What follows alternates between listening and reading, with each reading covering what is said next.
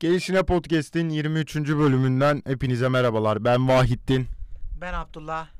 Efendim bir deadline'ın daha sonuna denk geldik. Yani Türkiye için deadline diye değil ama Avrupa'nın %70'inin için sonunda deadline bir gün bugün. Siz bunu yarın dinliyor olabilirsiniz ya da bu hafta içi dinliyor olabilirsiniz. Biz salı günü çekiyoruz 1 Ocak. Ay pardon 31 Ocak 9 sularında çekiyoruz bunu. Bir yayı akışımızda bol transfer, az maç, bol para, bol sterlin bir ekstra şeyler olacak. Fabrizio Romana'nın sponsorluğunda gerçekleştirdiğimiz Gelişine Podcast. Romano'nun şeye hesaba çara girdim. Tam girdiğim aslında Pedro Porro'nun da görselini paylaştı Tottenham'a bittiğine dair. Biz böyle hani ekstra güncel transfer olursa ona da değineceğiz. Yani şu anda akışla gündem çok birbirine entegre ilerliyoruz diyelim. Diyelim bir şekilde yolumuza devam edelim. Bakacağız. Ama her zaman olduğu gibi Gelişine Podcast'in vazgeçilmez konusu iki tane var. Yani bu podcast'a başladığımız günden beri iki tane vazgeçmediğimiz konu var. Bir Arsenal. İki Sakaryaspor. Sakaryaspor'dan başlayacağız. Abdullah Bey bu, bu hafta yendik. Evet. Taner hocamızla ilk galibiyetimizi aldık. Galibiyet serisi bana at topu bence. Ben sana pas atacağım. Ee, puan durumuna baktın ve Bakma, yani bakma e, yani zehri salmak doğru olur mu? Gerçekten şu anda hani e, ilk iki sırayı ayırırsak eğer yani 34-35 ba- puan bandında yani 5-6 takımdan bahsedebiliriz. Bir şekilde bir noktada Sakarya üst tarafı da yakalamış vaziyette. Yani e, böyle playoff ihtimali de gerçekten şu anki form grafiğine göre de çok ciddi şekilde artmış durumda. Hem senin e, fikirlerini merak ediyorum üstü. Çünkü bundan yaklaşık bir ay öncesinde hani alt taraf için hani e, bir tehlike çanlarından bahsetmiştin ama Sakarya o günden sonra e, durmaksızın kazanmaya devam ediyor. Ya bu maç da yine zor oldu. Geriden geldi yine takım. Yine KG oldu. Yine üst oldu maç. Yine Burak Süleyman'ın çözdüğü bir maç. Yani Burak Süleyman'a da e, özel bir paragraf açmanı istiyorum. E, e, gerçekten yani acayip bir periyottan geçiyor. Yani şu anda e, e, Kabongo Kasongo'yu zaten ligin en flash oyuncularından biri olarak hani biliniyordu ama onun yanına şimdi Burak Süleyman da eklendi. Özellikle maçta çözüyor şu anda. Hani belki e, önceki kariyerinde hani gol asist rakamları düşüktü ama bu yıl şimdi o işe de biraz el atmış durumda. Hem kendi kariyeri açısından da sıçrama olması açısından önemli bana kalırsa bu performansı. E, hem maçtaki deni gözlemlerini aktar. E, Taner Taşkın'ın da dediğin gibi ilk maçıydı. E, ilk maçına bir galibiyet aldı. Hani farklı bir şey görebildim mi kalma e, takımda önceki haftalara nazaran. Hem de e, ileriki haftalara dair hani Sakarya'nın e, playoff şansından biraz bize bahset. Yani ilk şuradan başlayalım direkt. Sakaryaspor haftaya pazar günü Keçiören gücünü yendiği takdirde Keçiören gücü 4. sırada puan 37, Sakaryaspor'un 34 puan eşitleyecek. Yani futbol ta- tabirinde şöyle bir şey vardır. 6 puanlık değerinde bir maç. Gerçekten 6 puan değerinde hatta 12 puan değerinde bir maç. Ha şöyle diyecek Sakaryaspor 37 olacak. Samsun'la Eyüp'ün haftaya kazandığını düşünürsek 44'ler puan olacak. Hani bir şekilde Sakaryaspor'un ilk iki hedefi olabilir tabii ki olabilir. Bu sezon başından beri hani yönetim de bunu söylemişti. Ben bunu da defalarca dile getirdim. Sakaryaspor forması ağırlığı zaten kendiliğinden playoff hattında şampiyonluk hattında kendini bulması çok normal. Yani bunları görmemiz için bize sezon başında birçok şey yaşandı. Yani Taner Hoca'nın ilk maçıydı. Taner Hoca taktiksel olarak yani 3 günde 4 günde çok ekstra şeyler değiştireceğini söyleyemeyiz ama yani dokunuşları olduğunu görebiliyoruz hani. Sakaryaspor'un verilmeyen bir golü var. İlk başta birin dördüncü, üçüncü dakikada attıkları. Mesela Oğuz'un Sabek Oğuz'un getirdiği ve kestiği hani bir şekilde Oğuz'a gelen top sağ çizgiden içeri kestiği yerden ve Kasongo'nun bitirdiği bir gol offside gerekçesiyle 3-4 pozisyon öncesinde offside gerekçesiyle iptal edildi. Ama mesela Sakaryaspor aynı bu golü Altınordu'da attı. Hurşit Hurşit attı golü. Ya asist ya İsmail yaptı ya da Oğuz yapmıştı yine. Yani bir bekin kestiği ortayı diğer kanat oyuncusu bitirdi. Bu golleri hani takım olarak çalıştıkları çok belli. O yüzden hani bir şekilde formayı ya da kondis yani takım olarak bazı şeylere çalışıp geliştirdikleri ve hafızalarında kaldıkları pozisyon pozisyon yerler var. Hani takımın kendi bir istekliğinden, kendi arzusundan dolayı hani bunu takım ta- teknik direktörsüz de maça çıksa bir iki pozisyonda nasıl hücum edeceklerini artık takım ezberlemiş durumda. Kendilerini tanıyorlar, arkadaşlarını tanıyorlar. Takımın nasıl oynayacağını düşünüyorlar. Ha şöyle bir şey değinebilirim. İbrahim Has ilk maçına çıktı ve ilk ma yani iki günlük cuma günü perşembe günü imza attı. Perşembe cuma ertesi gün yani cumartesi günü ilk 11'de sahaya çıktı. Bunu beklemiyordum gerçekten. Yani Erhan abiyle Erhan Kaytanbay'la da konuştuk Sakarya maçtan önce. Orada onda da dedim. Ona da dedim yani hiç beklemediğim bir şeydi. Mevkisel olarak bir de stoper bir oyuncu. Tam orta saha 6 numara ve stoper oynayabilen bir oyuncu ama bence stoper oynaması gerektiği bu maçta hani ya seni bir iki maç götürür hani ya da 45 dakika ya da 35 dakika hani kırmızı kart olur, pozisyon değişikliği olur, bir şekilde oraya sertlik kazandırman gerekiyordur olur. İbrahim Has'ın orada olması bence sevindirici ama bence ben onu stoperde görmek isterim. Şimdi Gençler Birliği'nden bir oyuncu geldi.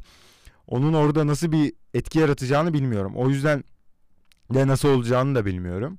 Hani bir şekilde toparlayacaktır. Gençler Birliği'nden gelen oyuncu o 6 numaralı mevki defans tam stoperlerin önündeki mevki. Ha genel olarak Sakaryaspor yine bir son dakika kazandı.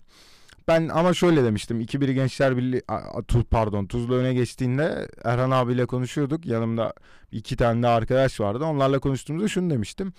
Sakaryaspor ikinci golü bulacak. Hani 2-1 iken maç 2-2 olacak. Ama ve lakin üçüncü golü bilmiyorum demiştim. Orada da Burak Süleyman yine şapkadan tavşan çıkardı. Kendi deyimiyle 10 kişinin arasından geçti gol oldu. Allah gol olmasını istedi dedi. Ya ben de aynı şeyi düşünüyorum. Bir de Burak Süleyman bir kırmızı kart pozisyonundan sonra rakibin kırmızı kart gördüğü pozisyondan sonra bir sakatlık yaşadı Burak Süleyman. Böyle sekerek oynadı. Bunu televizyonda ne kadar gösterildi, ne kadar gözüktü bilmiyorum ama ve lakin hani Burak Süleyman'ın kendi çabasıyla ekstra ekstra bir kasık problemi vardı artık bir arka adale problemi vardı bunu bilmiyorum. Ama öyle bir sakatlıktan dolayı uzun bir süre öyle oynadı ve sol ayağıyla attı golü. Müthiş de bir fotoğraf çıktı galibiyetten sonra. Kaptan Ümit Kurt'un omuzlarında Burak Süleyman'ın sanki bir padişah gibi gerçekten muhteşem Süleyman, Hafız Süleyman her şekilde yürüdü çıktı. Ha Sakaryaspor şöyle bir hedefi olmalı bence Sakaryaspor'un. Ya maç maç gitmeli. Tamamen hani şampiyonluk playoff hattından çıkmalı. Ya ben şunu diyordum sezon başından beri 40 puan bu ligde kalır. 40 puan bu ligde her türlü kalacağı bence garantili. Sakaryaspor artık hani 2-3 hafta öncesinden küme düşebilir diyordum. Ama yani bu kadar arka arkaya galibiyet almasaydı ve hani o 4 maçtan bir galibiyet, 2 beraberlik, 3 mağlubiyet alsaydı e, çıkaralım oradan hani 12 puanı, 3 puan ekleyelim. 2 pu- yani toplam 5 puan ekleyelim. Sakaryaspor'un şu an 34 puanı var. Yani 12 puan çıktığımızda kalacak sana 10 çıkarırsak o 20 24 22 e 5 puan ekle 27. Yani Sakaryaspor 11. 12. sırada olacaktı. Hani o yüzden küme düşme hattını söylemiştim. O vakitler oradaydı Sakaryaspor 11. sıradaydı. Yani Göztepe 11. idi. Sakaryaspor 10. bitirmişti ligi. Gençler Birliği, Göztepe geçen hafta kimdi? Ha Geçen hafta Serkan Özbalta'nın gönderdiği Altınordu maçı. 2-1'de orada kazandı. Şimdi de kazandı. Keçiören gücü maçı var. Ardından Denizli maçı. Ardından Samsun maçı. Yani Samsun maçına kadar 6 puan daha götürürse Sakaryaspor yani playoff hattında olacak ki bence %70 olarak netleşecek. Ha burada bazı şeylere değinmek gerekiyor. Sakaryaspor'un bir şekilde kendini playoff hattında bulduğu takdirde orayı kaybetmemesi gerekiyor. Bu sadece playoff oynamak hakkında değil. Oyuncuların da birlik beraberlik açısından bir hedef koymaları birbirlerine daha sık sarılmaları için çok önemli bir mevzu. Yani Sakaryaspor önümüzdeki hafta bakacağız Gençler Birliği maçında neler olacak.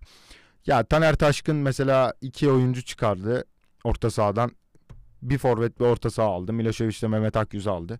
Ben şöyle düşünmüştüm. Bu- Burak Süleyman 10 numaraya gelecek. Mehmet Akyüz sol kanında geçecek ama tam tersi 4-4-2'ye döndü. Bunu bu soruyu da maç sonu sordum. Bazı taraftarlar yanlış da anladı hani benim sorumu. Sanki Sakaryaspor hep geriye düşecek gibi. Hayır Sakaryaspor bence 0-0 giden saha maçlarında da 4-4-2'ye dönecek. Hatta bazen 2-0'ı 3-0'ı yakaladı. Rahat bir maç oynuyor. Bence yine 4-4-2'ye dönecek ve coşkulu bir oyun oynayarak bunu genellikle iç sahada yapacağını söylüyorum. Genellikle iç sahada yaparak hani bir şekilde taraftarın daha çok keyif alacağı bir oyun oynayacak. Bu Taner Taşkın'a özgü bir şey. Taner Taşkın gelmeden önce eski taraftarlarının yazdığı, eski taraftarların yazdığı ekşi sözlük olur birçok pozisyon olur oraya baktım ve hepsinin dediği şey orta sahadan oyuncu eksiltip forvete bir oyuncu alıyor. Şimdilik Sakaryaspor deneyimim bu kadar bakalım neler olacak. Yani Sakaryaspor'u bitirdiğimize göre Abdullah çok konuşmadı ben konuştum. O Kardeşim burada Sakarya'ya yıllarını vermiş biri dururken yani benim bu konuda söz etmem çok doğru olmaz. Ben sana eşlik etmeye çalışıyorum Sakarya gündeminde. Yani Sakarya gü- gü- gündemini konuşmak gerçekten büyük bir keyif. Ben bunu bu sezon tatmış oldum. Sevgili dinleyicilerimiz de bu senin bu hani e, bu kadar sonuçta gün piyasada hani Sakaryaspor'u konuşan çok fazla insan yok medyada. Hem hani kitlesi de olan bir yani illaki bir alıcısı takip kitlesi de olan insanlar vardır. Bence keyifli oluyor yani gö- her hafta böyle 5-10 dakikamızı e, işin bu kısmına ayırmamız bence çok hoş ve güzel e, diyebiliriz. E, dediğin gibi oradan geçelim istiyorsan. Diğer konularımızda zaten e, biraz İtalya konuşacağız bugün. E, sonrasında da bir belirlediğimiz birkaç transferi de ve genel bir takım izlenimine de gireriz. E, İtalya'da bu hafta yine önemli bir karşılaşma vardı. Napoli-Roma maçı. Sen de baktın ben de izledim maçı. E, direkt başlıyorum o zaman. Ee, maçın başlangıcı olarak e, daha doğrusu şöyle ele almak gerekiyor. E, bu Napoli'yi de e, şey kısmında konuşmuştuk sanırsam. Dünya Kupası'nın dönüşünde önce bir Inter mağlubiyeti yaşamışlardı.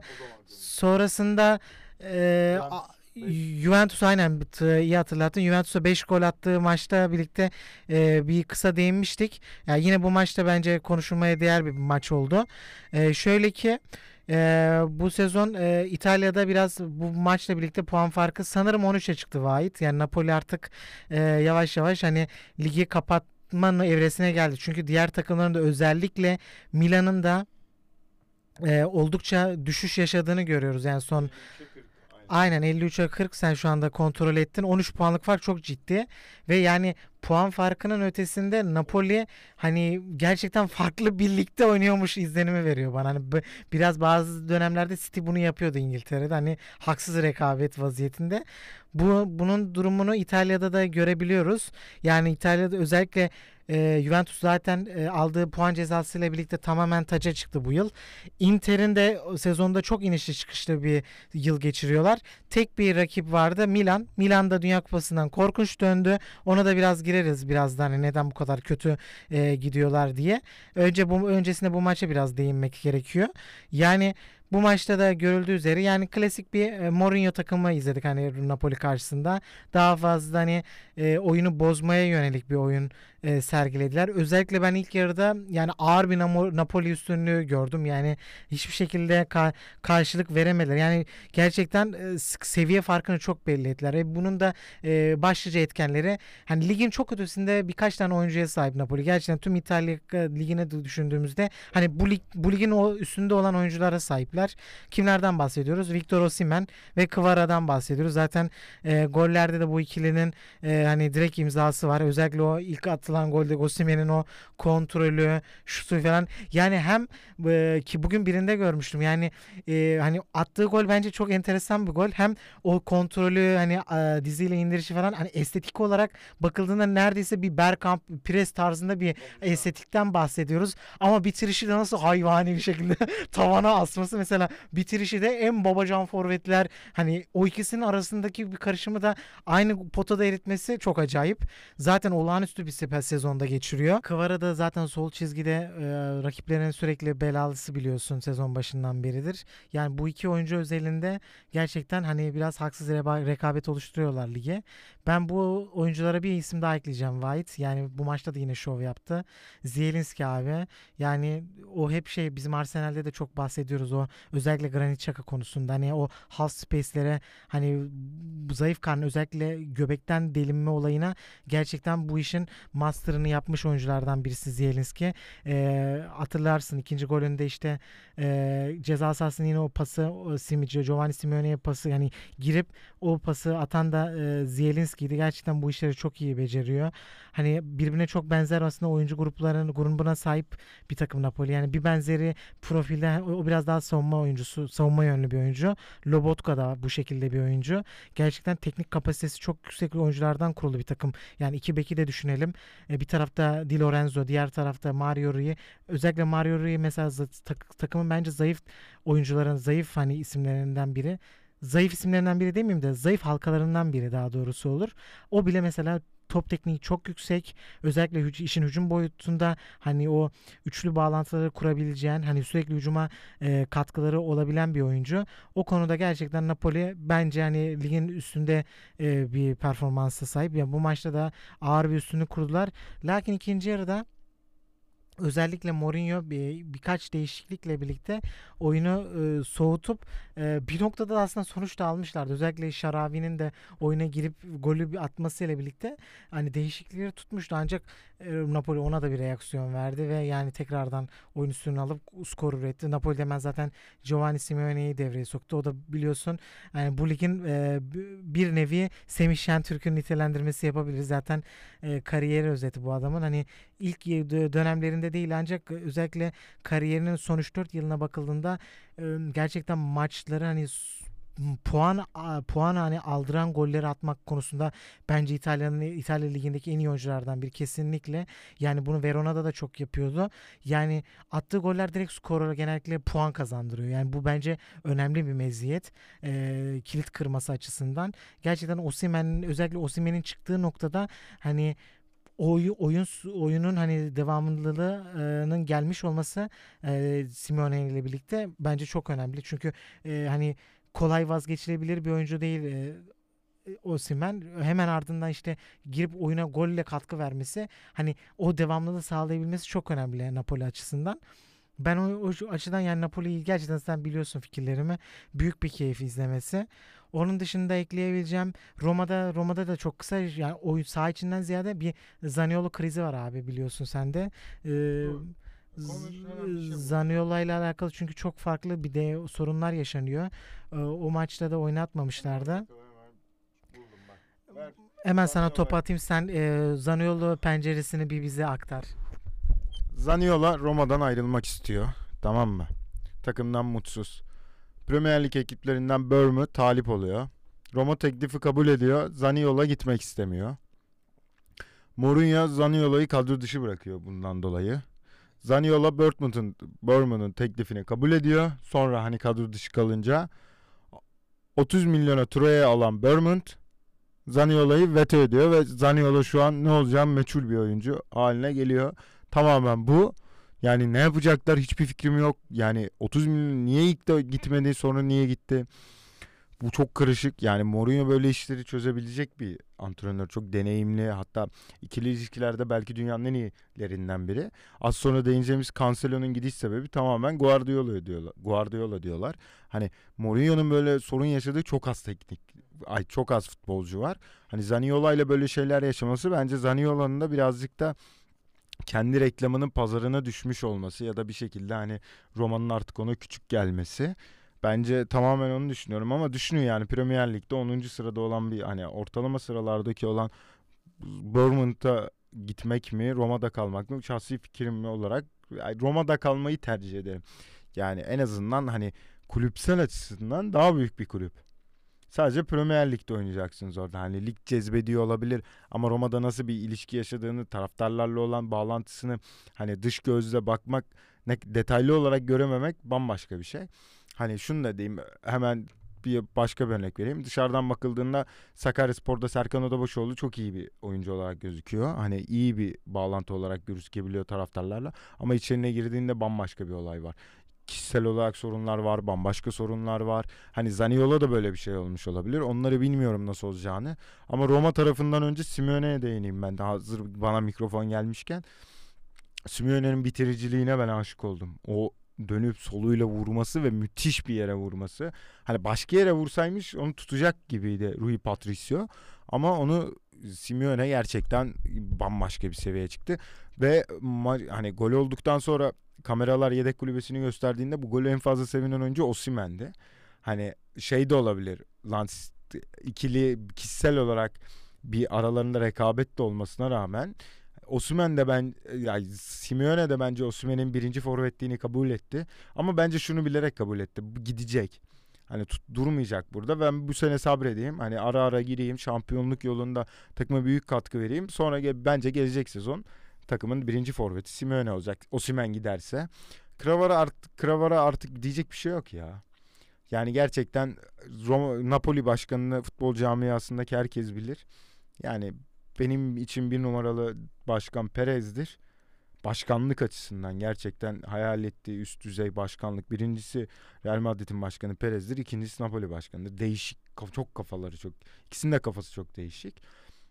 O yüzden mesela Krava'yı 100 milyondan aşağı asla bırakacağını düşünüyorum. 3 haneyi görmeden hiç 98.9 versinler gene vereceğini düşünüyorum. 100 milyonu göreceksin. Bence kafaya takmış 3 haneli bir oyuncu. Ama şimdi büyük de bir risk aldı. Hani Krava getirerek Napoli. Ya şöyle tamam çok kaliteli bir oyuncuydu da sence Gürcistan'da ya da Gürcistan'dan çıkmış Rusya'da top oynamış bir oyuncunun bu kadar yüksek şey yapabileceğini düşünüyor muydun? Yani çok ekstrası var. Ama şöyle diyeyim sana. 3 maçından sonra ilk iki maçını izledikten sonra Gelişine Podcast'te sen adını ben bunun adını ha- haftaya öğreneceğim deyip geldin ve sonra şey dedi. Evet bunun okunuşu buymuş dedi. Hani okunuşunu bile bilmiyorduk adamın. Yani nasıl söylenişin telaffuzunu bile bilmiyorken bütün dünya şu an onu atıyor. Şey İtalya Serie A Türkiye hesapları şey atıyor. Milletin Saka, Rashford, Foden övdüğü ortamda benim genç yıldız adayım diye Krava'nın editleri döndürüyor. Ben ayrı bir hastayım. Yani aynı topraklardan çıkmış sayılırız. Yani Gürcistan sonuçta çok fazla Gürcü bu ülkede yaşıyor. Onlardan biri benim çok yakın arkadaşım Mertcan. Yıllarca WhatsApp şeyinde şey yazmıştı durumunda. Çivene buri. Ben Gürcüyüm demek o. Yani aynı toprakların insanlarıyız. Galatasaraylı. Gizli Galatasaraylı. Yani bambaşka bir seviyede. Ha, sağ içine baktığımızda Napoli'nin oyunu bir şekilde bir yerde ben bu maçı koparırım. Ya en kötü berabere biterse en kötü durum gerçekten. Hani mağlubiyet hiç gelmiyor akıllarına. Diego Armando Maradona stadında 7'de 7 yaptılar. Son 7 maçta 7 galibiyet. Büyük ihtimalle bence bitirdiler işi. O yüzden reaksiyon olarak maç sonunda birbirlerinin çıldırmasının en büyük sebebi oydu. Hemen senin diyeceklerin var. Abi buraya niye girdin? Keşke o ev sahibi içerideki son 7 maçına bahsetmeseydin. Ee, çünkü hafızamda çünkü kötü anılar canlandı. En son en son puan kaybettikleri saçma sapan bir Lecce maçı abi. İzleyenler hatırlar. Efsane bir gol atmıştı Lecce'de. Şimdi for yani Çok iyi 4000 liralık bir kuponunu yatmıştı tek o maçtan ve Napoli'nin yani dolu dizgin gittiği bir periyotta yani olacak iş değildi o Lecce maçının puan kaybı. Net hatırlıyorum hani hatta Lecce'nin oyuncusu hem kendi kalesine atmıştı hem de e, Napoli'ye inanılmaz bir gol atmıştı. Şimdi oyuncunun ismini hatırlayamadım. Acayip bir gol yani böyle 35 metreden 90'a attığı bir goldü. Ya o o biraz işte onu hatırlatman hoş olmadı bu noktada. Yani dediklerin gerçekten şey önemli konular. Hani özellikle bu e, Napoli'nin bu sezon başlangıcındaki kadro revizyonundan bahsettik biraz. Seninle bu konuya da girmiştik hatırlar hatırladığım kadarıyla sezon başında. Özellikle bu ön tarafta e, hani ne, nasıl söyle Callejon'dur, Insigne'dir, bizi Galatasaray'a gelen Mertens'dir. Orta sahada yine Fabian Ruiz'dir. E, savunma oy- oyuncularından Kalidou Koulibaly'dir. Yani ana iskeletin uzun yıllardır böyle 5-6 yıldır e, hani süre, sürdüren oyuncu grubunun takımdan ayrılıp yerine çok fazla oyuncu eklemesi yaptılar ve yani nasıl sonuçlanacağını tüm futbol severler merakla bekliyordu. Yani Spalletti gerçekten ortaya yani özel bir özel bir par takım yarattı. Tabii ki ekleyebilirsin. Şampiyon olursa kovulma ihtimali var mı sence? He. Yani şu noktada şu noktada değil ama yani kadroyu tutmaları kolay olmayacak. Bunu net olarak söyleyebilirim. Yani talipli oyuncuların özellikle Kim Min-jae, Osimhen ve Kvara yani bu üç oyuncu özelinde ço- çok ciddi e, teklifler gelecektir bu kadrodaki oyunculara. Yani kadroyu korumaları o kadar kolay olmayacaktır. Özellikle ben Osimhen'le e, ve Kim Min-jae'nin kesin ayrılacağını düşünüyorum. Çünkü e, hani özellikle İngiltere Premier Lig'den çok ciddi teklifler de alındığı söylüyor. Kvara'yı da şöyle yani işin içine böyle City ve Real Madrid tarzında bir takım girmez girmediği müddetçe bonservisi çok yüksek açacaklarını tahmin ediyoruz. Yani ben bir sene daha Kvara'yı tutabileceklerini düşünüyorum ama aynı şey Osimhen için geçerli olmayabilir. O yüzden Aynen forvet kıtlığı da var dediğin gibi. Oyun hani oraya oyuncu bulmak da zor. O yüzden şu anda Osimhen gerçekten parlayan bir yıldız Avrupa futbolunda. Ee, onun dışında işte tabii buna göre de oyuncu eklemeleri yapmışlardı. Az- Az önce işte sen Simeone'den bahsettin. Yine aynı şekilde çok genç bir potansiyel de aldılar. Yani zaten şu anda hani e, çok no name bir oyuncu değil. Hani 2-3 yıldır ismi biliniyor. Özellikle İtalya milli takımında da forma almaya başladı. E, Raspadori'nin de oradaki varlığıyla birlikte aslında çeşitliliği fazla bir oyuncu grubu. Hani çünkü bazı dönemlerde Raspadori'yi kullanıp Lozano'yu da kenara çekmişliği periyotlar var. E, aynı şekilde e, Simeone'nin de ilk 11'e monte olduğu maçlar var. Yani illaki ekle yeni eklemeler yapacaklardır ama oyun kültürünün gerçekten çok hızlı bir kere abi. O çok önemli. Kaleye özellikle iç sahadaki maçlarda kaleye çok hızlı bir şekilde iniyorlar. Yani bu oyun hızlılığı gerçekten çok fazla Avrupa futbolunda o, o hani gör, fazla takımda görmediğimiz bir şey. Bu da ligin hani temposuna vurulduğunda özel büyük fark yaratıyor. Yani Napoli'yi diğer takımlardan ayıran bir özellik. Hani evet topa sahip olma oyununda da iyiler ancak kaleyi çok hızlı e, gir, ge- ge- geçişi çok hızlı yapabiliyorlar ve ya Kıvara'nın da özellikle o e, çizgiden aldığı toplarda hem çizgi inebilmesi hem de içeri kat edebilme benziyeti gerçekten eşsiz bir takım ya- yapıyor Napoli'yi. Ya izlerken büyük keyif alıyoruz. Bunu söyleyebiliriz. Zaniolo kısmına da sen e, hani onun şeyine e, episodunu verdin yani e, tüm gelişmeleri hani iki çerçevede de Napoli özellikle Roma taraftarının çok ciddi bir şu anda aynen gırla gidiyormuş. Yani çok ciddi baskı altında oyuncu ve e, şey ekibi. O Bournemouth kısmına değinmiştin sen. Yani şu şu, şu dönemde yani Bournemouth ben 30 milyon euro bandında bir teklif verirlerse satılacağı e, eğer öyle bir teklif gelmezse de kadro dışı sezon sonuna kadar kalacağı söyleniyor. Yani şunu söyleyebiliriz Zaniolo açısından. Yani şu anda o transfer net olmadığı için çok konuşmamız afaki ama şunu söyleyebiliriz. Yeteneğiyle hani kariyeri eş zamanlı gitmeyen oyunculardan biri Zaniolo. Yani bu sezonda da yani sezona biraz iyi gibi girdiğini söyleyebiliriz ama sonrası gelmedi. Yani yine 17 maçta sadece 2 gol atmış. Yani çok vasat bir sezon geçiriyor. Hani bu takımda da zaten şeyi söylemiştim hatırlarsın. İlk Roma biraz Roma içeriğine girdiğimizde Pellegrini, Dybala ve Zaniolo'nun çok birbirine benzer oyuncular olduğunu ve aynı anda kaldıramayacağını tahmin ediyorduk. Yani bazı oyuncuların taca çıkabileceği çok belliydi. Hani oyun bir noktada da Mourinho'yu daha ağırlıklı olarak tabii ki de takımın kalbi Pellegrini yani kaptanlarından biri ve takımın yıldızı da yani Dybala yani tercihi anlamında bu iki oyuncunun ön plana çıkıp Zaniolo'nun biraz daha taca çıkacağı belliydi 3 aşağı 5 yukarı. Şu kariyer oyuncu profili de onu gösteriyordu yani çünkü çok disiplinli de bir oyuncu değil çok sakatlıklar yaşayabiliyor. O konuda yani burada da tutunamamış olması ama kendi kariyer açısından bence çok ciddi eksi yazacak. Yani bu saatten sonra nereye giderse gitsin artık hani dikiş tutmaz bir vaziyete de evrilebilir kariyeri bir noktada. Hani e, yeteneğini ihanet eden oyuncular listesine yavaş yavaş düşebilir gibi izlenim var. Aynı bir benzeri yani karakter olarak olmasa da ben hani şeyi de bu buraya yazabilirim. E, Jadon Sancho'yu da bu buraya yazacağım. Birkaç yani oyuncu karakteri o kadar kötü değil Zaniolo kadar ama e, hani o beklenen çıkışı da gösterememiş listelerine de ben e, Sancho'yu da Zaniolo profiline yazabilirim yani bu konuda örnek vermek gerekirse. Buradan istersen biraz Milan'a girelim. Sonra da önemli o transferlere girelim.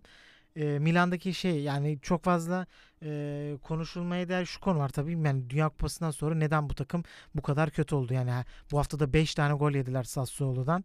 Yani bunun e, belli başlı sebepleri var. E, öncelikle yani e, takımının omurgasındaki bazı oyuncuların e, sakatlığıyla birlikte ilk 11'inde erozyona gidildi ve takımda bazı oyuncuların çok fazla veteran olması ve e, Milan düzeyinde olmayan oyuncuların da göze çarptığı yani çok aşikar White. Özellikle yani öncelikle e, sakatlıklardan biraz girelim sonra da diğer ana iskeletindeki oyunculara girelim. Yani öncelikle ilk akla gelen oyuncu kale, kale pozisyonda Tataruşanu ile işte Mike Manya'nın hani kalite farkı çok bariz belli oluyor. Yani Manyan uzun soluklu bir sakatlık yaşıyor ve yerine giren Tataruşan da tecrübeli bir kaleci ancak yani o seviyenin bir oyuncusu olmadığı çok çok çok belli.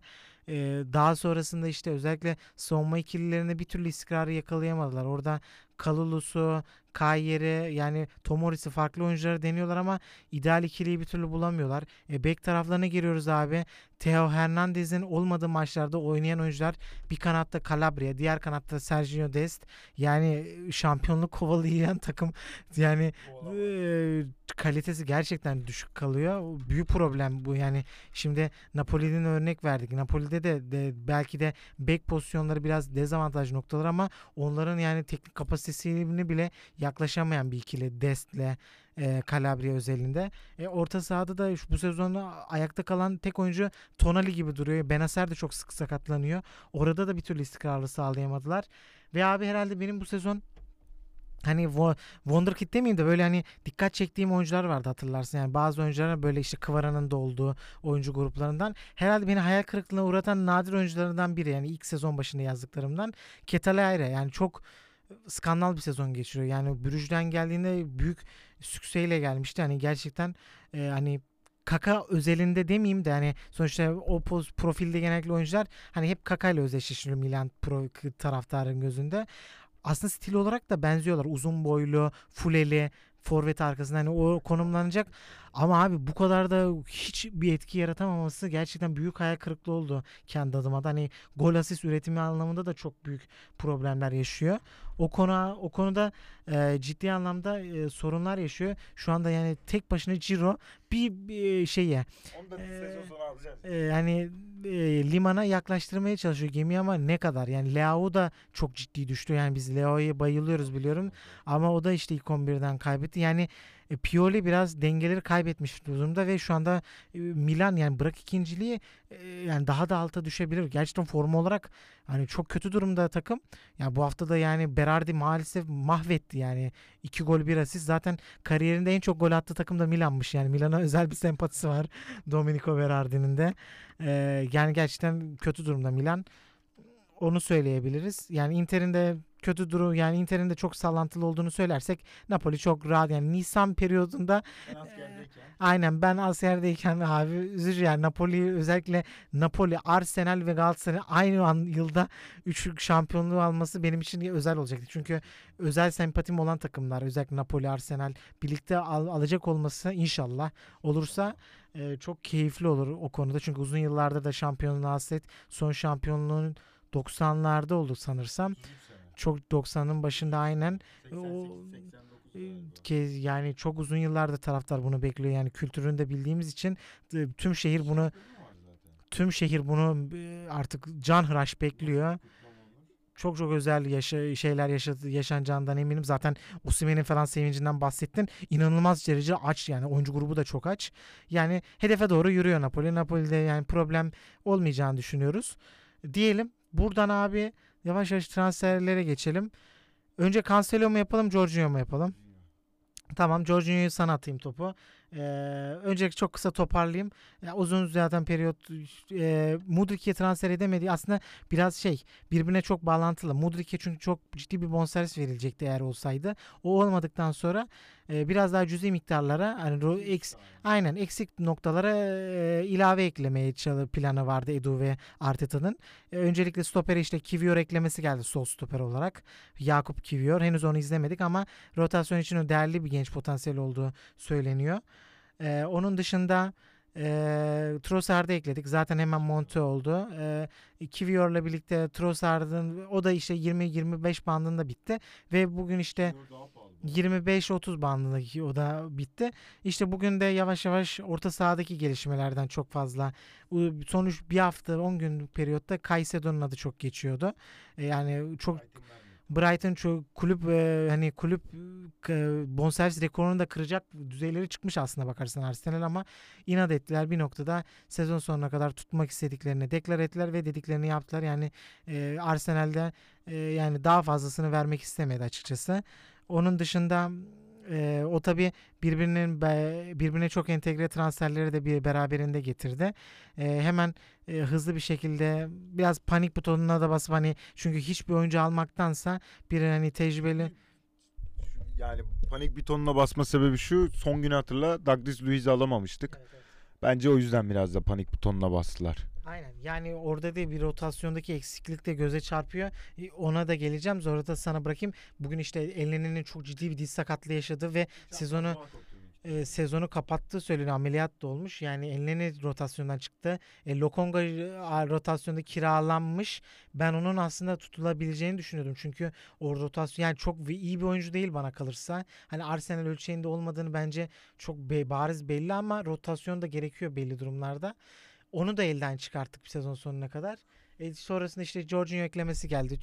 Kontrat ve, ve yıl bar, hani baremine bakıldığında e, ben aslında bu transfere soğum. Yani benim fikrimi biliyorsun. Ben hani çok profil olarak beğendiğim bir oyuncu değil ve yani yaş pro yaş konu e, 31 yaşında hani ya bizim periyodumuza o hani ta yaş takvim periyodumuza da uyabilen bir oyuncu gibi gelmedi bana ama işte son gün olması, tecrübeli bir oyuncu olması hani ve sezon sonunda da büyük ihtimal o harcamadığımız o büyük bonservis bedelini birine vereceğiz. Yani Declan Rice olmaz, Caicedo olur. Yani bir, birine yazın o noktada partinin yani dönüşümlü olarak kullanılabileceği bir oyuncu olarak eklemesi yapılacak. O sezon sonuna kadar yani gemiyi limana yaklaştırmak için partinin de olmadığı maçlarda özellikle e, gö- ve şunu da altını çizmek lazım White yani bunu söylemek gerekiyor.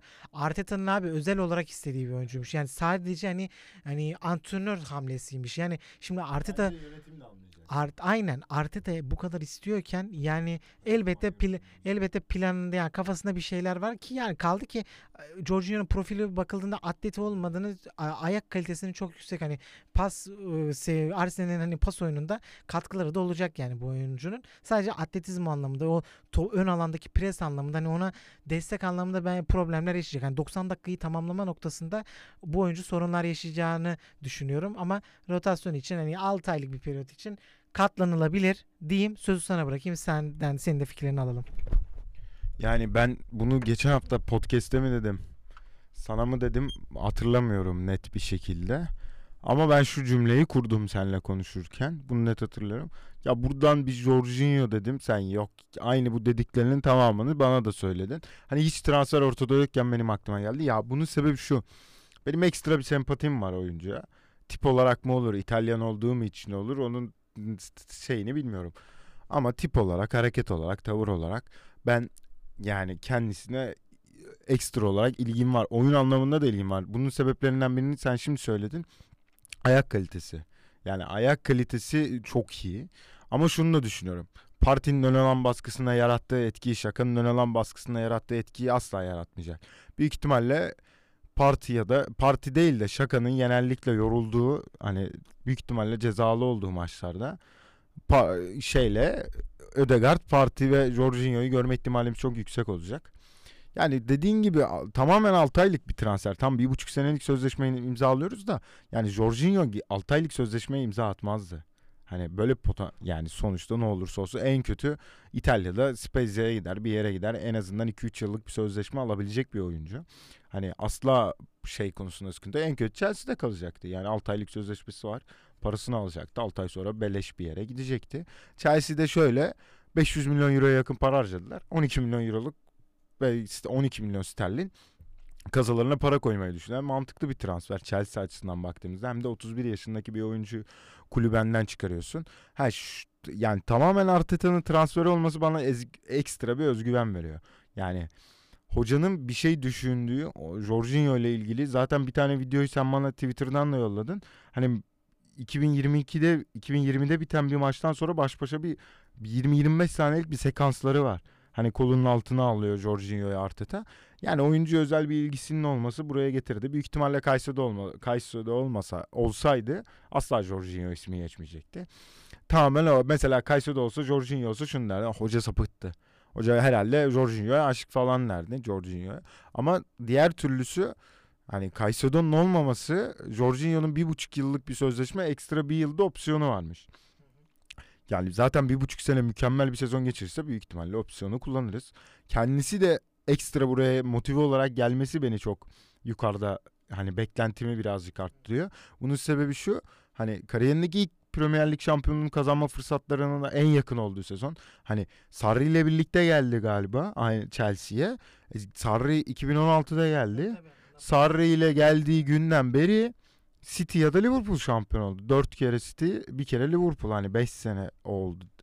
Yani neyse Chelsea hiç Sarri ile şampiyon olmadı.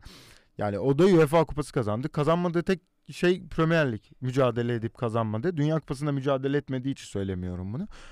UEFA kupasını aldı. Şampiyonlar Ligi'ni aldı. Yani FA Cup'ı aldılar mı? Hani öyle uf, detaya girmiyorum ama büyük kupa açısından kazanmadığı tek şey şampiyonluk Premier Lig. Lig şampiyonluğu bir şey diyeceğim. Lig şampiyonluğu da olmayabilir. Napoli'de de yok lig şampiyonluğu. Ondan önce de yok. Hani kariyerindeki ilk lig şampiyonluğunu da yaşayacak. Çünkü yani kariyerindeki ilk şampiyonluğu yaşayacağı için çok ekstra motive olacak. Kardeşim Jorginho için tam bir fırsat transferi diyebilir miyiz? tam zamanı. Evet. Tamam şu cümleyi kuruyorum. Arsenal evet fırsat transferi Jorginho ama Jorginho için Arsenal'a gelmek fırsat. Arsenal için fırsat transferi değil. Arsenal için fırsat transferi Kayseri'de olurdu. Hemen şunu sana kısa bir cevap alacağım. Bak e, evet ya da hayır diye bir soru soracağım bak. Ona göre uzun uzun yok. Hemen şeye geçeceğiz çünkü. Cancelo yok. Cancelo'dan sonra Chelsea'nin genel ne yaptı ne ettiği 500 milyon euro para harcamak ayıptır günahtıra geçeceğiz. Yazın mecbur orta saha alacağız. Hani Jorginho 6 aylık ya. Çok ağam şam ekstra performans göstermezse gösterse de bence alacağız bu arada. Caicedo mu Declan Rice mi? Yani net bir cevabı var. Caicedo abi. Çok net. Yani Caicedo olmasa da ben Declan Rice'ı Caicedo'ya devam edecek miyiz sence? Ee, bence ilgisi devam edecek. Çünkü abi yani e, herkes Kante'ye çok benzetiyor oyuncuyu. Hani evet gerçekten verileri onu gösteriyor ama e, ayak kalitesi de beni heyecanlandırıyor. Yani, a- net bence önünde olan hani verilerde de gösteriyor bunu. Hani özellikle uzun paslarda hani ben e, iyi ve özel bir oyuncu olabileceğini düşünüyorum ve e, yaş skalasına da çok uygun. E tabii bir yandan da Declan Rice'ın da şöyle bir avantajı var. Hani İngiltere milli takım kaptanı ve hani lider profilde bir oyuncu ama ben stil olarak bir türlü ısınamadım abi Declan Rice'a. Yani özellikle hani top topla oynama bir kabiliyetinde ben e, biraz gerisinde düşünüyorum Caicedo'nun. Yani ilk tercihim benim Caicedo olur. Yani sen senin fikrin tabii ki de farklı olabilir. Yo ben de Caicedo'yum. Hem yaş olarak hem Brighton'dan gelen oyuncuların bizdeki uyumu tutarı. Yani Ben White'dan biliyoruz bunu. Trossard'ı ilk maçından gösterdi. Hani Manchester United maçındaki etkisiyle. Yani Caicedo olur ama birazcık şey olabilir ya orada. Hani Brighton papaz hani Brighton kulübesi gibi birlikteliği olabilir mi? O biraz hani ben tamamen Türk olduğum için düşünüyorum bunu. O İngilizler düşünce şey değil. Hani bizde şey vardır ya. Brezilyalılar toplandı, Belçikalılar toplandı, Portekiz'e. O manada. Buradan Cancelo'ya geçelim. Abi Manchester City'nin en iyi beklerinden biri. Yani bütün bekleri çok iyi de Bir günde oldu bitti ya. bir günde oldu bitti. Bunun en büyük hani hemen bilgiyi verelim. Duymayan bilmeyen birçok insan var. Yani az önce daha neyse bir şey diyecektim. Jorginho'nun bugün transfer olduğunu öğrenen neyse yani Cancelo sezon sonuna kadar Bayern Münih'e kiralandı. Ben şey görmedim bu arada. Kiralama ücreti gibi bir, bir ücreti. Yani ben de görmedim. Ya, satın alması belli. satın alması. 70 milyon euro bence Bayern Münih bu imkanı asla kaçırmaz. Pavard'ın yokluğu, formsuzu, faslı oyuncunun sakatı, Mazuri'nin sakatlığı. Ben olsam Bayern Münih yerinde Cancelo gibi bir oyuncu bırakmak istemem. Bence bunun Bayern Münih etkisinden daha çok neden Manchester City'den ayrıldı, ayrıldı gibi düşün, konuşmak gerekiyor. Bunun sebebi şu. Yani Cancelo'yu dünyanın her takımında oynar şu an. Niye kimse niye aldı diye sormaz. İstediğini bence şu an yani Paris Saint Germain bile alsa sağ beki Eşref Hakim'in yanına kimse niye aldın diye Cancelo'yu sormayacaktır. Cancelo çok başka bir oyuncu. Hani bek olarak değil oyun anlamındaki katkısı çok başka seviyede. Yani bir sezon yani Arsenal'daki Zinchenko'nun oynama dedi. Arsenal'daki Zinchenko'nun oynama pozisyonları bile bence Cancelo'dan verim hani bakılarak yapılan bir şey. Hani sol bekten sol bek oynamaktan nefret eden bir oyuncuyken Juventus'tan ilk geldiğinde Guardiola'nın iknasıyla sol bek oynamaya başlayıp ve sonra şey demesi benim sol beki çok sevmiyor. Sol bek de oynamayı çok seviyorum. Ama hiçbir zaman sol bekte değil. Hep sol içte. Hani o Abdullah Avcı'nın Diamond'ın sol içinde oynadığı sürekli ayağının sağ yani sağ ayağıyla kullandığı için sağ ayağın dışıyla asisti yaptı. Haaland'a mükemmel bir asisti var bu sene Dortmund maçı galiba. Haaland sadece ayağının kramponlarının dişleriyle dokunmuştu. Yani Manchester City tarafından baktığımızda tamamen Guardiola yüzünden gittiği düşünülüyor Portekiz oyuncunun. Ha, şu iki bu sezon iki yani iki ana hatta ayırabiliriz Cancelo'nun oluşumunu. Şöyle Dünya Kupası öncesi sürekli forma giren Dünya Kupası sonrası e, yedek kulübesine geçen bir oyuncu. Ha bundaki sebeplerden biri şu olabilir. Hani Cancelo solda değilse en kötü sağda oynuyordu.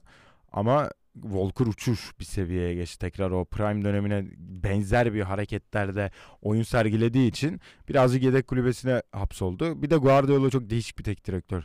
Yani bir şeyine takmış ve kesmiş de olabilir. Bunu neden yaptığını bilmiyorum. Ver, vereyim sözü sana. Bakayım sen neler diyeceksin Cancelo'yu hakkında. Bakalım Abdullah Karataş neler diyecek Cancelo hakkında. Yani ilk gördüğümde her herkes gibi ben de şok oldum yani çünkü çok beklenen bir gelişme değildi. Yani Cancelo'nun da o iki pencereden bahsetti işte Dünya Kupası öncesi ve sonrası olarak. Yani bu sezonun totaline vurduğunda aslında bakarsan Cancelo yani hücumda evet verimli maçlar çıkarıyordu ama e, özellikle savunma anlamında zaten kariyerinde böyle, böyle değişik periyotlarında böyle ani düşüşler de yaşayabildiğini görüyoruz. Özellikle savunma poz noktalarında. E, özellikle işte dediğin gibi Dünya Kupası'ndan sonra City'nin oynadığı on- son 10 maçta sadece 3 kere süre almış. Sanırım bir FA Cup maçından önce e, tek o, hani neden oynamadığını sorgulamış. Orada bir Pep e, Pep'le işte bir problem yaşamışlar iletişim anlamında. Ve genellikle Pep'in stili şu abi hani bunu farklı oyuncularda da gördüğü daha önce yaşadığımızı hatırlıyorum. Hani bir oyuncu problem çıkarıyorsa onu hani kalması için çok tutmuyor. Yani bu oyuncu isterse hani en büyük profilde bir oyuncu oldu olsa hani hani sorun e, hani çoğu hani oyuncunun profilinden ziyade hani bu takımda hani e, kalmak istemeyen bir oyuncu varsa onun önünü açan bir stilde bir antrenör. Hani çok fazla ismi Cancelo da olsa hani evet olabilir deyip hani yol ayrımına gidebildiğini görüyoruz. Bu gerçekten onun en şahikası olabilen bir örnek. Çünkü transferin son gününe de elindeki en önemli beklerinden birini gönderiyorsun. E, yazında Zinchenko'yu gönderip oyuncu almamıştı. Yani e, özellikle iki bek pozisyonunda alter- alternatif noktasında bu sezonun geri kalan periyodunda sorun yaşayacağı anlamına geliyor ama e, çok fazla transfer istemedi. Hani o panik hamlesi olarak da hani herhangi bir oyuncuya gitmek istemediklerinde haberleri düştü. Hani bu oyuncularla hani elindeki oyuncularla elindeki oyuncuların yetebildiğini ve de bu oyuncularla devam edebileceğini söylemiş. Hani o tip haberler çıktı. Yani Pep tarafından bakılan nokta o. E, Cancelo'nu da yani evet çok seviyoruz. Evet çok özellikli hani şey olağanüstü pik yaptığı dönemler de oluyor ama işte e, bu şekilde hani ayrıldığı ikinci takım oluyor. Juventus'tan da yine garip bir şekilde ayrılmıştı. E şimdi ama o kadar özel bir yetenek ki abi sizden düşüyorsun Bayern Münih'e gidiyorsun. E, City anlamında şöyle bir avantajlı bir tarafı var. Cancelo'nun yaşı yaz döneminde 29 olacak ve e, hakkını kullanmak isterse Bayern Münih yani City için gerçekten çok kullanışlı bir para. Ya bir de şu nokta var abi City'nin atlanan bir hususu. City hep şey bir Arap sermayesi çok acayip transferler yapıyor şu bu. Evet yapıyor. E, hani bazı oyuncular gerçekten gerçekten 85 milyon eurodan gö- gösterdi işte. Ee, evet transfer e, bunu sen Zinchenko ve Jesus özelinde bahsediyorsun aynen. Ee, evet yani Grealish, Haaland yani bu oyuncular da tabii ki de yani e, sudan ucuza almadılar. Yani ciddi bonservisler veriliyor ama sanıldığının aksine böyle yani yıllara yıllar bazına hani son atıyorum son 5 yıldaki Guardiola'nın harcamalarına bakıldığında e, hani satılanlar ve alınanlar ölçeğine vurulursa gerçekten hani ekonomik anlamda da City gerçekten sürdürülebilir bir şey yapıyor. Yani hakikaten öyle sadece hani Chelsea gibi hani alma noktasında bir iş yaptıklarını söyleyemeyiz. Hani Cancelo özelinde de sonuçta Cancelo 3 senedir bu takımda. Özellikle ilk sezondaki Cancelo'yu hatırlarsın. Hani tüm dünyadaki en iyi beklerden biriydi. Ee, o iyi de verim de aldılar yani sonuçta bu şampiyonlarda da çok ciddi pay sahibi bir oyuncu. Bu oyuncuyu kullanıp 29 yaşında da 70'e satmak bence gayet e, iyi bir iyi plan. Ama işte son gün olması biraz sorunlar yaşatacak. Bu tabii Arsenal biz Arsenal olduğumuz için bizi mutlu eder. Hani atıyorum orada bir olası bir Kyle Walker sakatlığında bir sorun yaşarlarsa orada genç Luis'e kalmış olacaklar ki bu direkt oyun kalitesine bence direkt etkileyecektir e, bana kalırsa. Talepkar bir antrenör. Yani Luis de henüz genç bir oyuncu. Yani Cancelo'nun teknik kapasitesini karşılayabileceğini sanmıyorum. Yani Bayern Münih için zaten özetledim. Mazraoui'nin e, sakatlığında. Pavard'ın da Barcelona'ya gidebileceği söyleniyor. White belki bu transfer önünü hız, transferini hızlandırabilir belki Pavard'ın. Çünkü Nagelsmann hiç beğenmiyormuş Pavard'ı. Hani cool profili olarak beğendiği bir oyuncu değilmiş. Abi e, direkt seviye atlatır. Yani ka, bildiğimiz Cancelo Bayern Münih'in stilinde çok zaten roket gibi kanatları var abi. Acayip kanatları. Kingsley Coman'ı, Gnabry'si, Sané'si e, atıyorum e, genç oyuncusu kimdi abi? Musiala'sı yani inanılmaz bir hız ön attı, ön attı var. E, oraya da Beke'de e, Cancelo'yu eklediğinde acayip bir seviyeye ulaşacaklardır. Kaleci aynen kaleci işte Ter Stegen'in yokluğunda şeyi aldılar. Yani Somer'i aldılar. Ben ben beğenirim Somer'i. İdare Evet uzun vadeli bir oyuncu değil. Zaten 2 yıllık mı ne kontrat yapmışlar. O uzun vadeli bir oyuncuya kaleci ihtiyaçları olacak. Ee, diyelim. Buradan Cancelo dosyasını da kapatalım. Chelsea sen burada özel bir hazırlık da yaptın. İşte gra, grafikler so, e, özellikle Tom, Todd Boehly'nin geldikten beridir yapılan transferler. E, işte son özellikle Big Six takımlarından e, son e, son 4 senedeki en çok para harcayan en çok para harcayan takımlara ba- bakı listesi var şu an önümüzde. Chelsea şu andan 216 milyon euro harcamış. Bir ekleme daha yapalım. Enzo Fernandez de bu listede yok. Yani o da her an bitebilir yani. Şu anda çok sınırda. Yani 120 milyon euroluk fesih bedelini öde ödemeye yanaştı ama evet ödemiş bile olabilirler. Biz telefona bakmadık ki bu podcast'i çekerken. Son transferlerden de şu anda çok haberdar değiliz. Yani inanılmaz ee, sen Romano'ya baka dur. Ben de biraz işte neden bunu yapıyorlar biraz buna değineyim. Aynen birazdan ona da gireriz. Sabitzer Eriksen değişikliğine. Formada giymiş. Zaten hemen yani nasıl bitti? Öğlen sakatlık açıklandı Eriksen'in. Hemen haber düştü. Hemen Manchester şehrinde görüldü Sabitzer. İnanılmaz bir hı- hızda ilerliyor Avrupa futbol transfer piyasası. Deadline Day. Ee, biraz şeye girelim bence White. Yani bu Todd Boehly neden bunu yapıyorlar? Hani neden bu kadar? Yani bununla alakalı hep şey söylentisi var. Chelsea hep şey yapıyor ya. Ee, çok fazla oyunculara sahip, çok fazla kiralık. Ee, şu planının şu olduğu söyleniyor. Ee, uzun vadeli yapmasının da sebebi ve oyuncuların yaş grubuna da bu bakılırsa özellikle biz zaten geçen hafta bir kısmını e, geçen hafta bir kısmına değinmiştik transferlerin. Bu hafta işte e, mu, mu, Must şey neydi adamın ismi ya? İsmini Malagusto'yu da eklediler 30 milyon euro. O sezon sonunda gelecek bu takıma. Yaklaşık 10 c- 15. 15 transfer ve yaş grubu da e, yani Raheem Sterling'e ayırırsak o biraz daha geri öncelikli transfer. Aubameyang'la o da kısa vadeli bir oyuncu. Yani özellikle bu son bu e, yaz ve kış periyodundaki eklemelerle birlikte e, ve atılan imzaların sürelerine de bakılırsa 6 yıl, 7 yıl, 8 yıl, 7,5 yıl yani bu bantta oluyor. Şu mantığı gözettikleri hep söyleniyor. Ee, çok fazla oyunculara transfer edip hani kadroyu iskeletini tamamen kurup e, aynen yani bir pilot takım alabileceklerinden söz ediliyor. Hani e, ama bunu şöyle değil hani farklı Avrupa futbolunun farklı ülkelerindeki farklı takımlara dağıtma değil ama bir takıma özel olarak alıp o tamamen o takımda pişirmeye çabalayacaklar izlenimi aldı. Bu tabii e, dengeleri değiştirebilir yani o alacakları takımın profiline göre onu görmek gerekiyor. İşte onunla alakalı yani bunun örnekleri şeyde Red Bull'da var biliyorsun işte. Salzburg, e, Salzburg ve Leipzig özelinde biliyorsun. Bunlar çok yüksek profilde iki takım. Hani parladığı anda oraya taşınıyor ve Leipzig'ten de hemen çok fazla oyuncunun da Avrupa'nın diğer takımlarına geçtiğini biliyoruz. Eğer yani bu profilde böyle yüksek profilde bir takım alırlarsa bu işi dengesini de değiştirebilir. Çünkü Chelsea'nin aldığı oyuncu profilleri de çok çok yüksek bana kalırsa. Hani rahat özellikle işte Malo Gusto sezon sonunda gelecek. Ben çok beğendiğim bir bek oyuncusu. Orada mesela Reece James'in varlığıyla birlikte yani kadro kalitesi bana kalırsa çok çok iyi bir seviyeye gelecek Chelsea'nin. Ee, şeyi de e, önüne geçiyor olabilirler. Bu çok fazla para harcadılar ya. FFP kurallarından da bir ceza alabilirler. Onun da önüne geçebilirler. Çünkü çok ciddi bir havuzu, oyuncu havuzu oluştu. İşte senle onun e, sözünü ediyorduk. Özellikle bu Jorginho'dur, e, daha Ziyeh'tir, Pulisic'tir. Paris'le bir e, transfer durumu var. Bunun işte Conor Gallagher'ın da sezon sonunda ayrılabileceği düşünülüyor. Yavaş yavaş o r- e, Kovacic'in durumunu çok emin değilim. E, Conor Gallagher'ın işte Everton'da Newcastle'ın adı çok geçti. Böyle 40 milyon euro bandır ama sezon sonuna kadar kalacağı bu haberi düştü bu yıl. işte yeni güncel olarak. Bu bir sezon sonuna kadar takımda kalır. E, işte onun yavaş yavaş bir e, revizyona böyle yani yenilemeye gidip hani hem cezayın önüne geçip işte kadroda ihtiyacını çok fazla geniş bir kadroyu kurup hem de e, belki işte dediğin gibi bir pilot takımla e, anlaşıp hani oynatmadığı oyuncuları da orada e, tamamen oynatıp e, o şekilde bir düzen kurmaya çalışıyorlar gibi bir izlenim aldım. Yani isim isim bakıldığında işte geçen hafta zaten değinmiştik bir kısmına.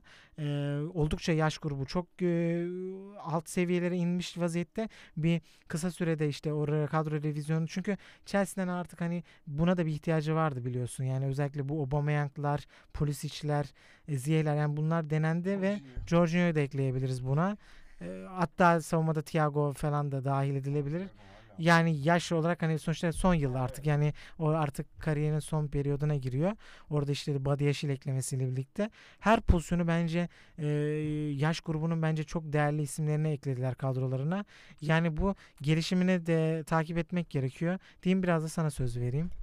Abi bana sözü ver. Ben o sen grafiklerden bahsettin. Ben grafiklerin hemen bilgisini vereyim.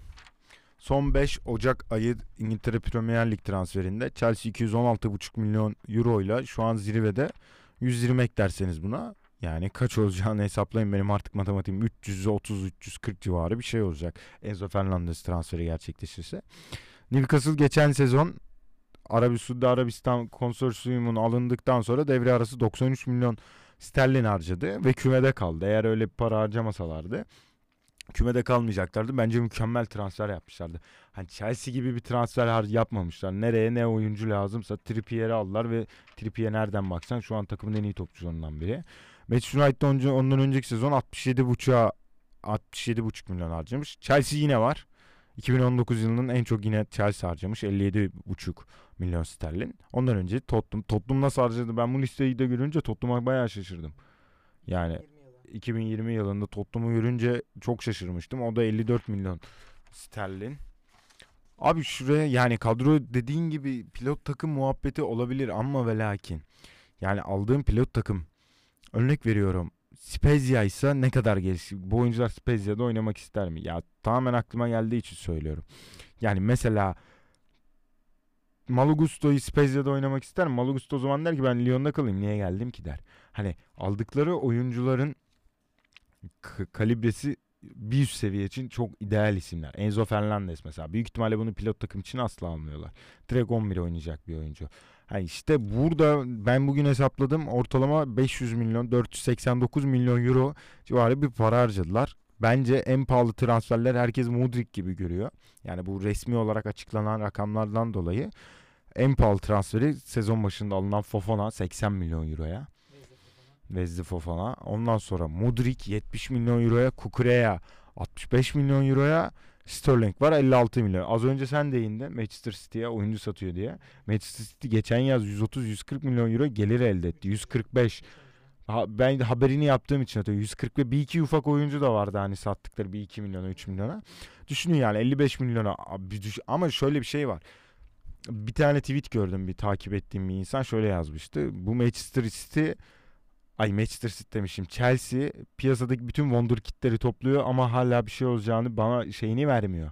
Hani gelecek açısından bir ümit vermiyor. Çünkü çok karma bir takım. Bence sezon Chelsea şunu yapıyor. Sezon sonu bir şekilde gelse de hani o trans FM'de olur ya sezon sonuna kadar tatile çıkarsın sırf sezon sonu devre arası tatile çıkarsın ki sırf sezon sonu gelsin bazı şeyleri değiştirmek için hani sözleşmesi bitten gitsin bir kulüp bir ferahlasın diye bence tamamen tatili modunu aldı kendini Chelsea. Şampiyonlar Ligi maçlarına uyanacak. Sonra şeyde devam edecek.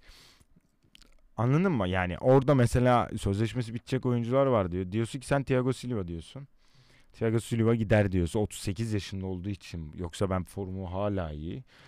Ondan sonra bir kaleci Kepa var. Hani Mendy var. Mendy'nin performansı düştü ayrı bir mevzu. Amerika'dan MLS'ten kaleci aldılar 18 yaşında. Yani Chelsea manyaklığı bir anda da onları yukarı götürebilir ki anlamadım. Ondan sonra yani sağ bekte Malagusta'yı aldı. Senin çok beğendiğin bir oyuncu. Sezon başından beri konuştum. Bunu Malagusta'nın buraya gelmesindeki en büyük yani Malagusta oynadığı için Galatasaray Cubua'yı aldı. Yani böyle bir kelebek etkisi var ama Lyon için mükemmel transfer. Galatasaray 2,5-3 milyon euroya Cubua'yı sattın. Malagusta'yı 30 Kelebek milyona daha vereyim mi? ve Galatasaray referansı verdin. Sezon sonuna kadar o Lyon'da devam edecek. Yazın gelecek Malagusto. Ayrılıktan sonra yazında Sasha Boye'yi düşünebilecekleri düşün e, söylentileri var ki çok mantıklı abi. Oyuncu da Fransız zaten ve e, çok benzer profilde yani çok atlet e, fizikle hani savunması iyi. O hani o Lyon açısından hani o sürdürülebilirlik açısından yazın hani biz zaten çünkü Galatasaray'da şampiyonluğa oynayan bir takım. E, hani Sasha Boye'yi şu anda değil de yazın e, hani teklifleri açık olduğuna dair bilgiler de geliyor. Yazın gerçekten böyle bir hamle de ger- gerçekleşebilir. Bana çok mantıklı geldi bu konu. O zaman söylüyorum sana e, Galatasaray'ın yeni 20 sağ ver 20 kağıt al Galatasaray'ın yeni sağ beki Mert Müldür olur. Evet biz de o 7-8'e Mert alırız. Abi bir şey diyeceğim. Etkisi. Şöyle düşün Galatasaray 90 Keşke bütün transferler böyle olsun. Ha Galatasaray 96-2000 sezonunda ben hani yoktum dünyada yoktum. Ağır bir laf var da hani argo bir laf var da söylemeyeyim onu. Tamam mı? Oradaki bek muhabbeti iki Hakan Ünsal Ergün Pembe oynuyordu hani. Şey ikisi de bek rotasyonunda. Sağ bekte kim oynuyordu? Ee, sağ bekte Capone. Capone oynuyordu. Hani Capone Hakan Ünsal gibi bir birliktelik sağlayıp 3-4 sene götürüyordu hani takımı. Şimdi de bence Galatasaray onu oluyor. Kazımcan Emre ekstra olarak bence bir oyuncu daha bulacaklar yazın sol beke. Ya Emre ile yolları ayırırlar ya Kazımcan'la. Hayır şunu şeyden söyleyeyim. Kaliteli bir sol bek bulup Kazımyan kalır. Kazım kalır. O zaman Emre gider. Ya da Emre de durur. 3 sol bek olur. Hani ne olacağı belli olmaz. Bence sağda Mert'i alıp arkasına da bir genç oyuncu koyup bir 4-5 sene bir bek sorununu, bir yerli kuralını çözmek isteyecektir Galatasaray. Çünkü çok fazla çekiyor. Bir de bek şu anki pozisyonlarda dünyanın bence en etkili oyuncularından biri. Yani şunu diyeyim ben size. Arsenal'da bence bu sene Zinchenko olmasaydı. Zinchenko'nun o ekstra performansı yani o bek oyununun bize kattığı ekstra şeyler olmasaydı Arsenal bence liderliği göremezdi.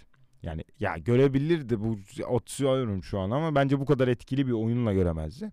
Ha Chelsea'ye tekrar dönecek olursak Chelsea bence tamamen yaz sezonunu bekliyor. Yazın bir gelsin. Gidecekler gitsin. Bir ufak bu sene Jorginho'yu verdiler. Bence teklif gelse herkes satacaklar. Şu an kadroda bulunan geçen sezondan başı bulunan Sterling'i de satarlar. 55 aldılar. 20'ye bile verme ihtimalleri var. Yani zaten Aubameyang'ı bence sezon sonu tekme tokat kovacaklar kulüpten. Bir daha Londra'ya gelme diye. Yani biz bu gerçekten söyle Aubameyang almak aptallıktır dedik. Yani Aubameyang'ın bence bu saatten sonra oynayacağı takım Everton, Crystal Palace. Yani alt lig alt çok alta düştü. Hani çok şovsa yani Türkiye'de Fener Galatasaray'da oynar. O da sırf bizimkilerin yıldız sevgisi de 33 yaşına gelmiş. Yok yok. Yok yok 33 yaşına gelmiş. Bu saatten sonra Arabistan Yarımadası kendisine hayırlı uğurlu olsun. Yani bundan sonra Manchester United Sabitzer almış. Bu çok şaşırdığımız bir olay. Hemen giriyorum buna. Bu niye çok şaşırdığımız bir olay? Şöyle bir şey var. Eriksen öğlen sakatlandığı açıklandı. Akşamına Sabitzer aldı ama bunda Sabitzer'in çok büyük etkisi var. Sabitzer takımdan ayrılmak istemiş. Bence geçen seneki şey gibi düşün. Bizim Aubameyang transferi gibi tam bir sene önce. Ne oldu? Biz Aubameyang'ın Barcelona'ya gittiğini öğrendik. Hani Amazon bel Amazon'da belgeselde olduğu için bu sekansları söylüyorum. Kulüp diyor ki Aubameyang Barcelona'da diyorlar. Bir anda ondan sonra hani aa bu da öyle oldu. Bir şekil bence de Sabizer dedi ki ben United'da bilet aldım Manchester'a. Manchester'a bilet aldım gidiyorum dedi. Bence ondan sonra Bayern Münih'te e, tamam madem öyle istemiyorsun. Git o zaman dedi. Bir, çok ekstra olarak Emirhan İlkan Sampdoria'ya kiralanmış. Torino'da ne oynadı ki Sampdoria'ya ne kiraladı? Çok şaşırdığım bir transfer. E yani Sabitzer United'da neler katar? Abdullah Karataş. Yani United'ın o Eriksen'in boşluğunu doldurabilir mi? Bence bir iyi oynarsa direkt bonservisini alır ya. Yani bu şey benzedi. Ee, hani Avrupa'da forvet kıtlığından bahsetmiştik ya. Yani şu anda gerçekten oyuncu pro- bulmak kolay değil. Hele hele son bir gün kalmışken e, böyle bir profile gitmeleri yani çok şaşırtıcı olmadı. Yani çünkü Weghorst örneği de çok benzer o gerçekleşmişti. Onlar da sezon sonunu görüyor. Ee, yani bir şekilde o rotasyona bir oyuncu eklemek gerekiyordu. Eriksen çünkü takımın önemli kilit oyuncularından biri. Abi şöyle Sabitzer yani Leipzig dönemini hatırlıyorum ben Sabitzer'in uçuyordu. Hatta şeyi hatırlarsın. Tottenham'da Arsenal'e 40-45 milyon euro falan bonservis falan istediği söyleniyordu. Uçtuğu bir sezonda hatta kesin. O sezon işte Bayern Münih'e transfer oldu. Abi Bayern'in kariyeri skandal bile değil. Yani oynayamıyor zaten. Kariyeri bit, bitme noktasına geldi. Yani o nasıl bu kadar iş tutmadı o kısmı da anlayamadım. Yani çünkü Bayern Münih'te hani o sahada olmam bile hani en az bir 10 gol falan vaat ediyor. Yani Barcelona'nın da öyle bir dönemleri vardı. Sahayı kimi yazsan hani Messi, Iniesta'lı, Xavi'li kadroda 10-15 gol atardı ya. E, o hesap yani Sabitzer e, o takımda bile yani iş yapamaması e, çok şok ediciydi. Ben abi çok katkı verebileceğini düşünmüyorum. Yani ben Vegors'un katkı verebileceğini tahmin edebiliyordum ki iyi de başladı bence. Fena işler çıkartmıyor. Hani e, çapı ölçeğinde bence e, orayı iyi doldurduğunu idare edebileceğini düşünüyorum ama ben Sabitzer'in hiçbir şekilde katkı verebileceğini düşünmüyorum. E, bir noktada Tenak tabii ki de deneyecek yeni transfer olduğu için ama e, farklı oyuncu gruplarıyla dan bir 11 oluşturabileceğini düşünüyorum. Yani o nasıl olur? Şu an genellikle ikili derinde kullanıyordu. Biraz daha ofansiflikten çünkü Bruno ile biraz çakışıyorlardı Eriksen özellikle. Eriksen'i biraz daha derinde kullanıyordu. Yani McTominay ile Fred'in var ile birlikte Casemiro'nun yanında bence ikisinden birini konumlandırır.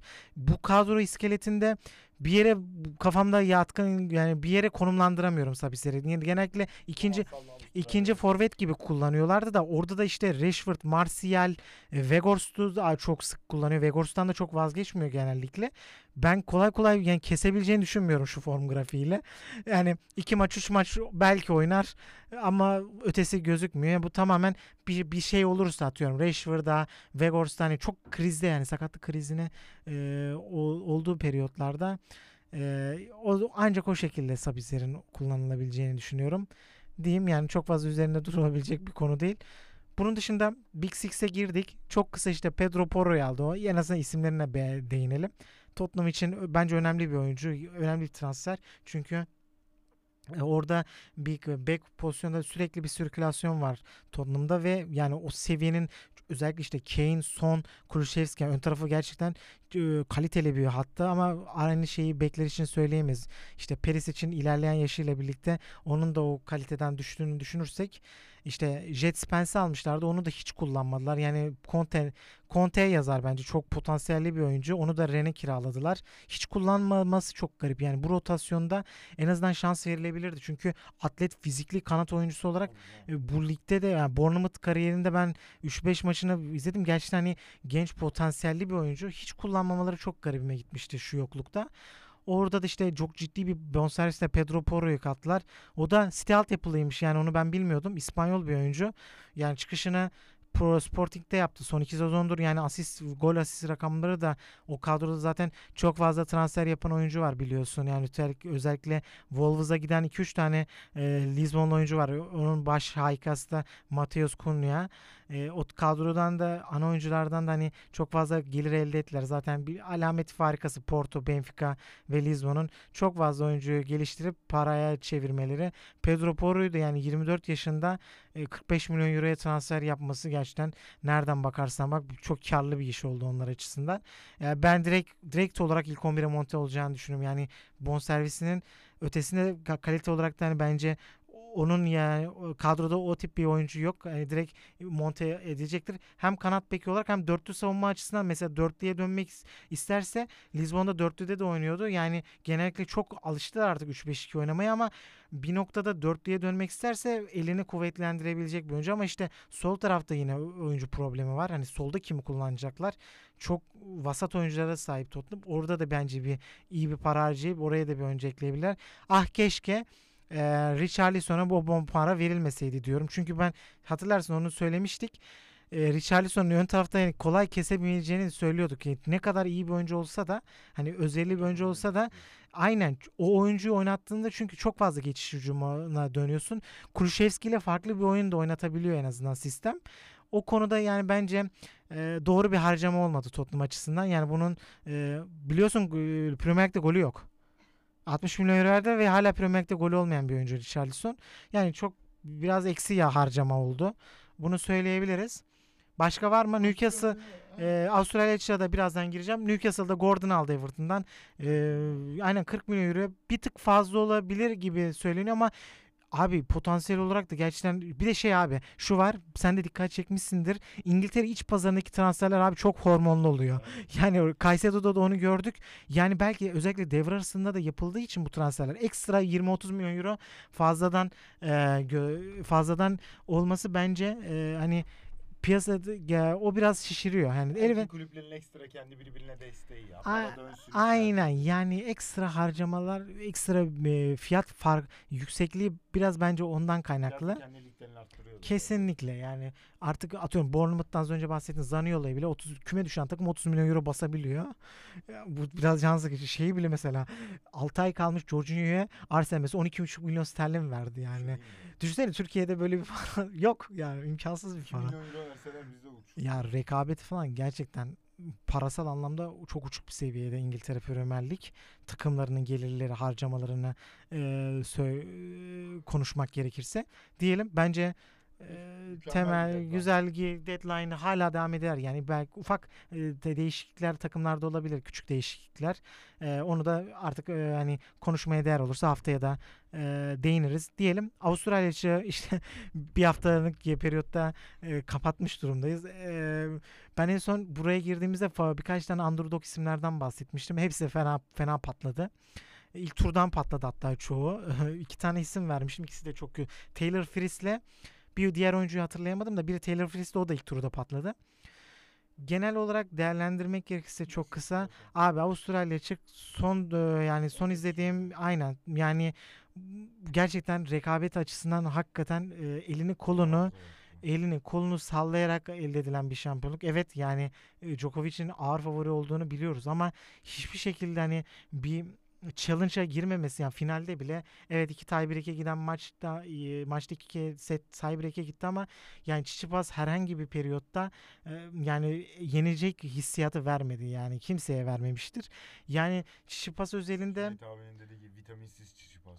yani şöyle kendi kariyeri açısından aslına bakarsan iyi bir perisi yani istikrarlı bir turnuva geçirdi ama finalde yine o mental bariyerler e, çok ket vurdu ona. Yani e, hep aynı şeyi denememiş denemiş olması hani Djokovic herhangi bir noktada şaşırtacak aksiyonlar almaması e, biraz can sıkıcı. Çünkü artık jenerasyon değişiyor ve bu oyuncular da hani e, bir noktada Grand Slam kazanması gerekiyor ve kariyerlerinin yaşları da bunun oyuncuların 25 yaşlarına geldi ve yani Djokovic'in, Nadal'ın, Federer'in 20 bantlarına geldiği e, bir noktada ya bu oyuncular 10, 10 tane kariyerlerinin bittiğinde 10 Grand Slam'i bile göremeyecek olması hani bu oyuncuların ne kadar e- e, büyük üçlüden bahsediyorum ne kadar eşsiz bir rakamlara ulaştığını imkansız bir şeyin e, hani peşinden koştuklarını gösteriyor. Çünkü daha bu oyuncular kimlerden bahsediyorum? Zverev, Tsitsipas, Medvedev bu 96 jenerasyonu.